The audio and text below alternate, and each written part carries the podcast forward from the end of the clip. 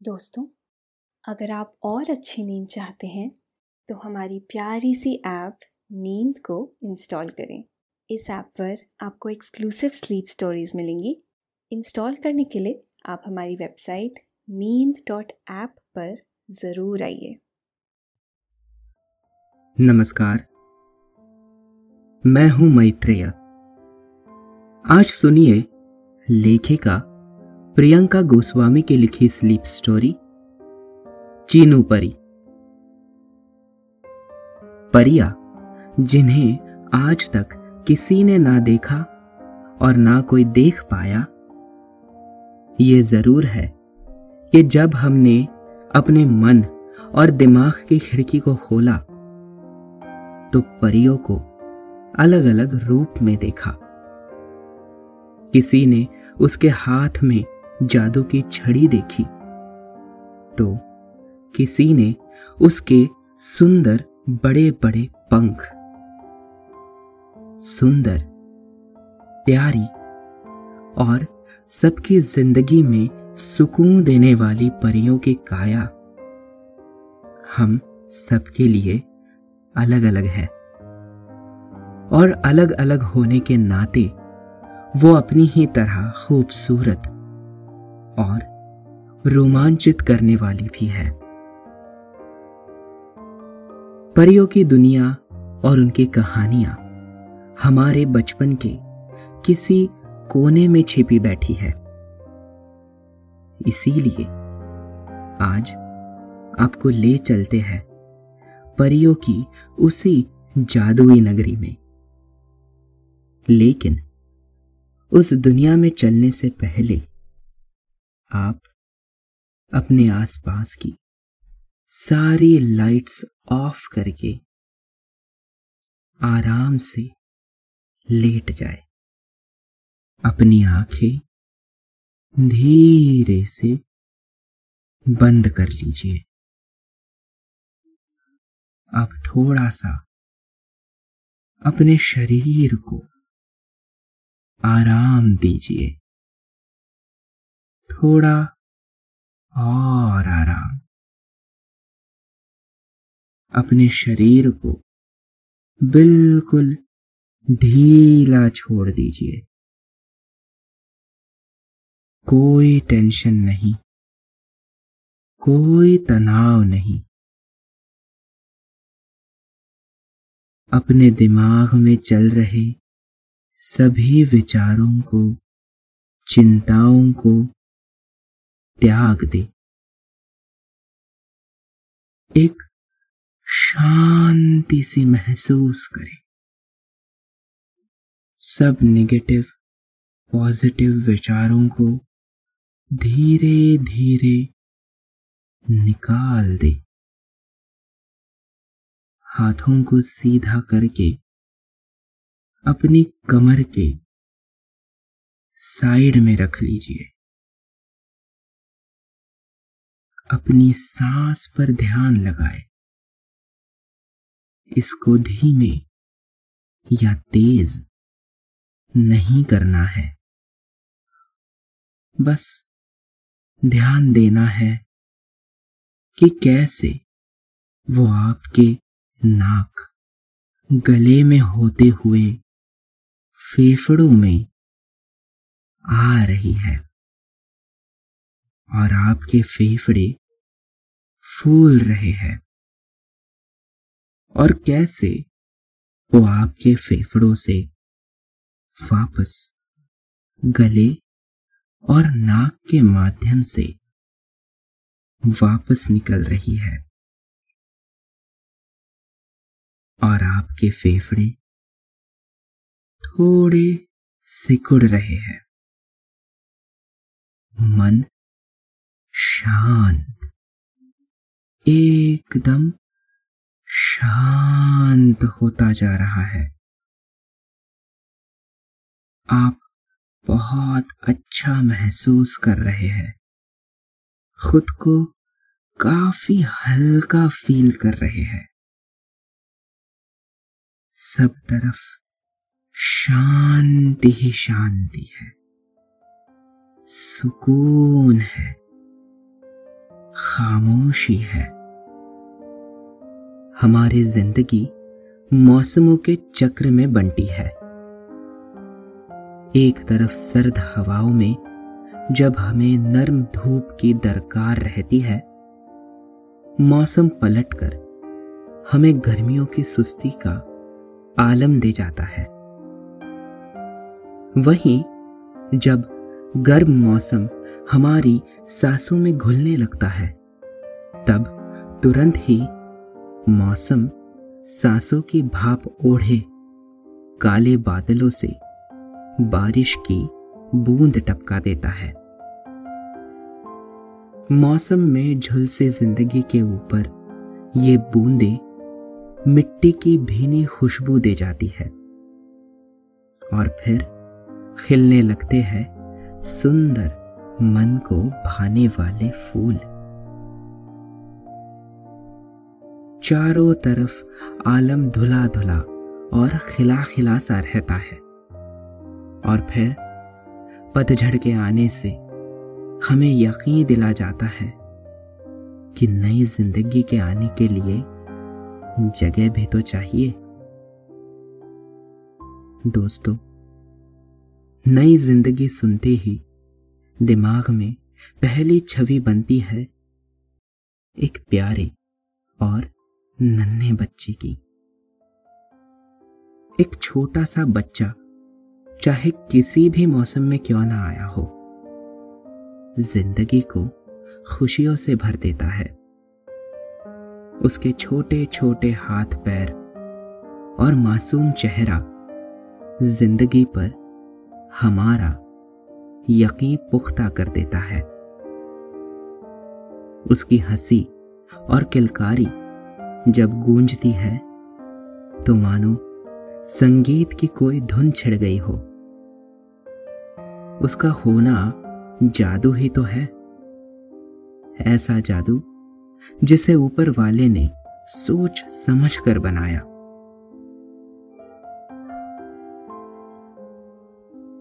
आपने देखा होगा। बच्चे कभी कभी यूँ ही खिलखिलाकर हंस देते हैं। उन्हें किसी वजह की ज़रूरत नहीं होती।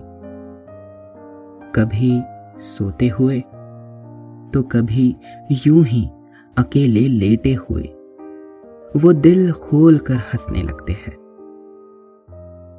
क्या कोई जादू है, जिसके ये बच्चे सारथी बनते होंगे? बेशक।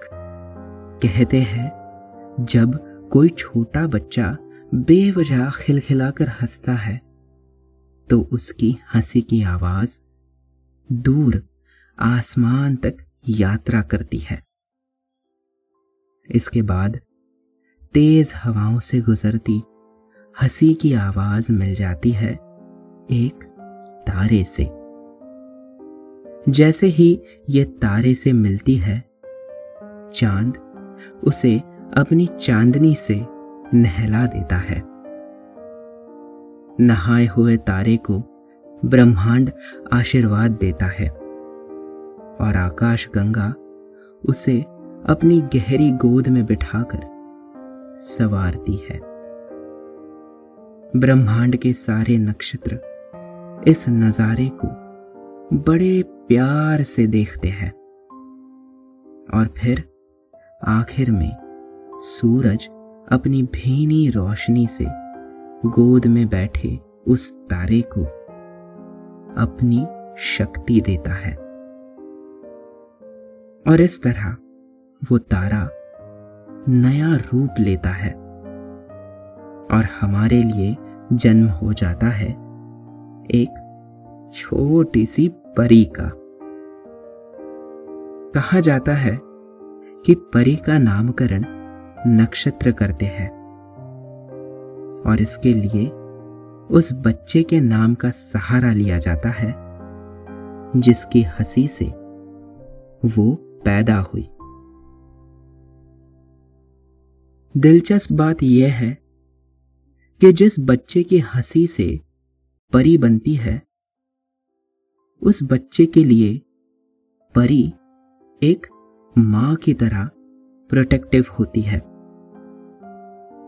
वो बच्चे के बड़े होने तक उसका पूरा ख्याल रखती है और उनके बड़े होने पर आकाश गंगा की गोद में आराम करने चली जाती है। यूँ तो बच्चों को बोलना, चलना और बाकी काम सिखाने की ज़िम्मेदारी माँ बाप पर होती है। लेकिन राज की बात यह है कि वो परियाँ ही होती है जो बच्चों को सब याद रखवाती है। बस इसी तरह जन्म लिया चीनू की हँसी से जन्मी चीनू परी ने। एक रात जब चीनू अपने पालने में सो रहा था, वो अनासायास से मुस्कुराया। उसकी मासूम हँसी धीरे धीरे खिलखिलाहट में बदल गई और आवाज़ कमरे में गूंजने लगी। हँसी का एक टुकड़ा नींद से जागा और अंगड़ाई लेने लगा। उसने चीनू को देखा और फिर मुस्कुराते हुए फुर्र से अपनी यात्रा के लिए आसमान में उड़ गया। जब चीनू की आवाज़ अपनी यात्रा पर थी, तब उसे ठंड लगने लगी। लगती भी क्यों ना? ठंड का मौसम था। तो ऐसे में चीनू की आवाज़ की गूंज तुरंत उसके पीछे आई। और आवाज़ के साथ शॉल की तरह लिपट गई। आवाज़ बड़ी खुश हुई और देखते ही देखते पहुँच गई दूर आसमान में। अब हुआ यूँ कि आवाज़ को अपना तारा ही नहीं दिखा। आवाज़ बड़ी परेशान हुई और थोड़ा नाराज़ भी। वो मुँह फुलाकर चाँद के पास गई। तो चाँद मुस्कुराते हुए बोला, कि अरे, तुम्हारा तारा बहुत शरारती है। देखो, तुम्हारी शॉल में छिपा बैठा है। छिपे तारे को देखकर आवाज़ को बड़ा प्यार आया। उसने तारे से कहा, अरे, तुम्हें भी ठंड लग रही है क्या? चाँद, आवाज़ और तारे को देखकर मुस्कुराता है और कहता है, आज के परी बहुत नटखट होगी। बहरहाल, रीत के मुताबिक प्रक्रिया शुरू होती है और तारा और आवाज़ आपस में मिल जाते हैं। एक सुंदर सी छोटी परी उगाती है। चाँद अपनी चांदनी से उसे नहलाता है और आकाश गंगा अपनी गोद में बिठाकर उसके पंखों को खिलने देती है और सूरज उसे अपनी शक्तियाँ देकर उसे निहारने लगता है। वक्त था नामकरण का।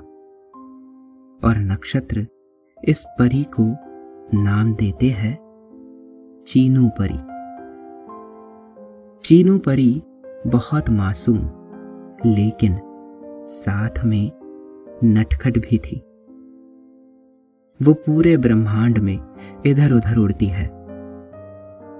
उसकी अटखेलियाँ देखकर पूरा ब्रह्मांड खुश होता है। थोड़ी देर बाद ब्रह्मांड उसे धरती पर जाने के लिए कहता है, जहाँ उसे छोटे चीनू का ध्यान रखना है। परी सबको अलविदा कहकर फुर से उड़ जाती है और पहुँच जाती है धरती पर। इधर छोटा चीनू आराम से नींद की आगोश में था। उसके सपनों में कई सारे गुब्बारे उड़ रहे थे। परी उसे बड़े प्यार से देखती है और फिर उसके सपनों में घुस जाती है। छोटे चीनों के सपनों के गुब्बारों को परी रंगने लगती है। और अब छोटा चीनू उन्हें देखकर बड़ा खुश होता है। छोटे चीनू को खुश देखकर परी को बहुत सुकून मिलता है। और इस तरह वो रात रंग बिरंगे गुब्बारों में बीत जाती है। अगली सुबह होती है। छोटा चीनू जाग चुका है। नन्हा चीनू अपनी परी को सपनों में देख चुका था। और अब खुली आँखों से देखकर वो और चहक रहा था। अचानक दरवाजे पर दस्तक होती है और परी देखती है कि कोई आ रहा है। चीनू परी जल्दी से पर्दे के पीछे छिप जाती है और देखती है कि छोटे चीनू की माँ बड़े प्यार से अपने बच्चे को देखती है। और पूछती है, क्या बात है? हमें भी तो बताओ। अच्छा चलो बोलो, माँ। छोटा चीनू कुछ बोलने के बजाय सिर्फ़ मुस्कुरा देता है और उसकी माँ उसके बुलवाने की अंतहीन कोशिशों में उसे दूध पिलाने और नहलाने धुलाने का काम जारी रखती है। ये प्रक्रिया रोज चलती है। अकेले में चीनू और परी बहुत मस्ती करते। चीनू पूरे कमरे में उड़ते हुए अलग अलग करतब दिखाती और छोटा चीनू हंसता रहता। सिर्फ़ यही नहीं, अगर छोटे चीनू के ऊपर कोई मक्खी भी बैठ जाती तो परी फूंक मारकर उसे भगा देती। धीरे धीरे छोटा चीनू चलना सीख गया। दरअसल, उसके पापा मम्मी उसे रोज उंगली पकड़कर चलाना सिखाते। और परी सपनों में चीनू को इसकी प्रैक्टिस करा दी लेकिन परी को एक बात खटकती कि छोटा चीनू उसकी माँ के इतना सिखाने पर भी माँ क्यों नहीं बोल रहा? चीनू और परी मन की भाषा में बात करते थे।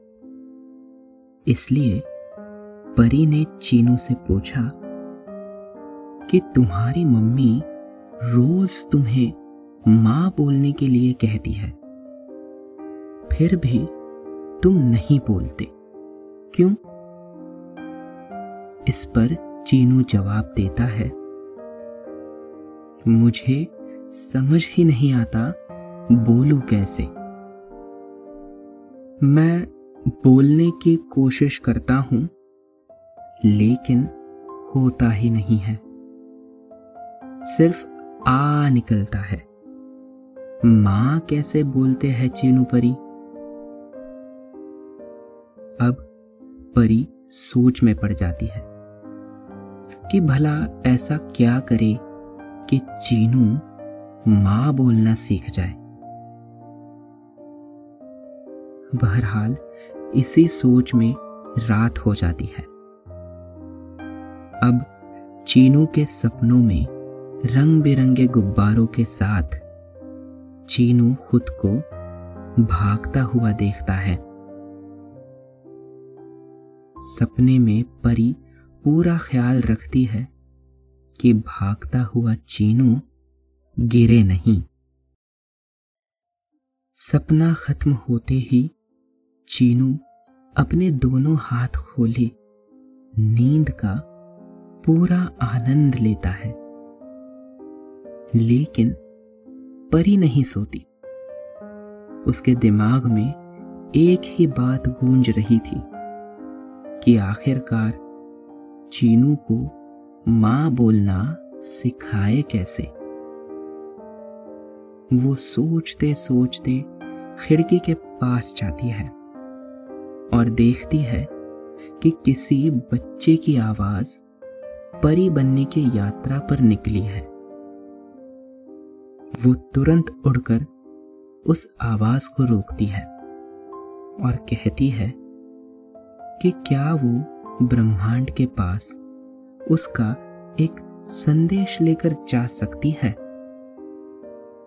परी आवाज़ से कहती है कि ब्रह्मांड से पूछ कर आना कि चीनू को माँ बोलना कैसे सिखाए? आवाज़ मान जाती है और परी वापस चीनू के सिरहाने पर आ जाती है। अगली सुबह सूरज निकलने से पहले कोई चीनू परी को खिड़की से आवाज़ लगाता है। परी जैसे ही खिड़की पर आती है तो देखती है कि एक सुंदर सी परी खड़ी है। वो दूसरी परी वही आवाज़ थी, जिसे उसने पिछली रात अपना संदेश दिया था। चीनू परी उसे देखकर बहुत खुश होती है और पूछती है कि क्या कहा ब्रह्मांड ने। दूसरी परी बताती है कि ब्रह्मांड ने कहा, चीनू परी से कहना कि वो बहुत शानदार काम कर रही है। जिस तरह से वो चीनू का ख्याल रख रही है, वो शानदार है। उसने जिस तरह से चीनू को सपने में चलना और भागना सिखाया है। वो बहुत काबिल तारीफ़ है। लेकिन अगर उसे माँ बोलना सिखाना है तो चीनू परी को अपना तरीका थोड़ा बदलना पड़ेगा। चीनू परी सोच में पड़ जाती है और दूसरी परी से पूछती है कि कैसा तरीका आजमाऊं। दूसरी परी कहती है कि उसे भी समझ नहीं आया। लेकिन ब्रह्मांड ने पहली में कहा कभी कभी मौसम ज़्यादा धूप दे जाता है। वो इसीलिए ताकि बारिश के लिए उमस हो सके। चीनू परी को भी समझना होगा कि बदलाव ज़रूरी है। चीनू परी ये बात सुनकर तुरंत समझ जाती है और दूसरी परी को जोरों से गले लगाकर शुक्रिया कहती है। दूसरी परी भी अपने सफ़र के लिए उससे विदा लेती है। अब बड़ी परी खुशी खुशी छोटे चीनू के पास पहुँच जाती है। छोटा चीनू अपनी आँखें मिलाते हुए परी को देखकर मुस्कुराता है और रोज की तरह ये दिन भी हँसी और मस्ती में गुजर जाता है। अब होती है रात। जिसमें परी को अपनी आखिरी ज़िम्मेदारी पूरी करनी थी। और वो थी चीनू से माँ बुलवाना। उसे ब्रह्मांड की बात याद थी। इसलिए वो जल्दी से सपनों की तैयारी करने लग जाती है। जैसे ही अंधेरा होता है और छोटा चीनू नींद के आगोश में आ जाता है, परी उसे सपने में ले जाती है। आज सपनों में एक बड़ा सा बागीचा था, जिसमें खूब सारे सुंदर फूल थे, क्योंकि छोटे चीनू को गुब्बारे पसंद थे, इसलिए परी ने उसमें भी कोई कसर नहीं छोड़ी। उसने खूब सारे रंग बिरंगे गुब्बारे रखे। छोटा चीनू ये सब देखकर बहुत खुश हुआ और रंग बिरंगे गुब्बारों के पीछे परी के साथ भागने लगा। परी छोटे चीनू के साथ साथ उड़ती थी, लेकिन आज परी ने कुछ और सोचा था। आज परी चीनू के आगे उड़ रही थी। चीनू अपनी मस्ती में गुब्बारे पकड़ने के लिए परी के पीछे भाग रहा था। अचानक परी ने अपनी रफ्तार बढ़ाई और उसे देखते हुए चीनू भी तेज़ी से भागने लगा। परी और तेज उड़ी और उसके पीछे चीनू ने भी अपनी रफ्तार बढ़ाई। लेकिन अचानक छोटा चीनू ज़ोर से धम करके गिर जाता है और गिरते ही उसके मुँह से निकल पड़ता है, माँ। परी ये सुनते ही बहुत खुश होती है और चीनू भी गिरने के डर को भूल अपने मुँह से माँ सुनकर उछलने लगता है। इसके बाद दोनों उस बगीचे में बैठकर माँ बोलने की प्रैक्टिस में लगे रहते हैं। इसी तरह सुबह हो जाती है और दरवाजे की आहट सुनकर परी पर्दे के पीछे छिप जाती है। छोटे चीनू की माँ रोज की तरह अपने लाडले के पास आकर उसे पुचकारती है और कहती है, बेटा, बोलो माँ। परी बड़ी खामोशी से चीनू के माँ बोलने का इंतज़ार करती है और अचानक मुस्कुराता हुआ चीनू बोल पड़ता है। माँ, उसके मुँह से ये सुनकर चीनू की माँ खुशी का ठिकाना नहीं रहता। और इसी तरह परी भी झूम उठती है। उस दिन चीनू और परी बहुत मस्ती करते हैं और फिर होती है रात। जब परी को वापस ब्रह्मांड में जाकर आकाश गंगा की गोद में आराम करना था।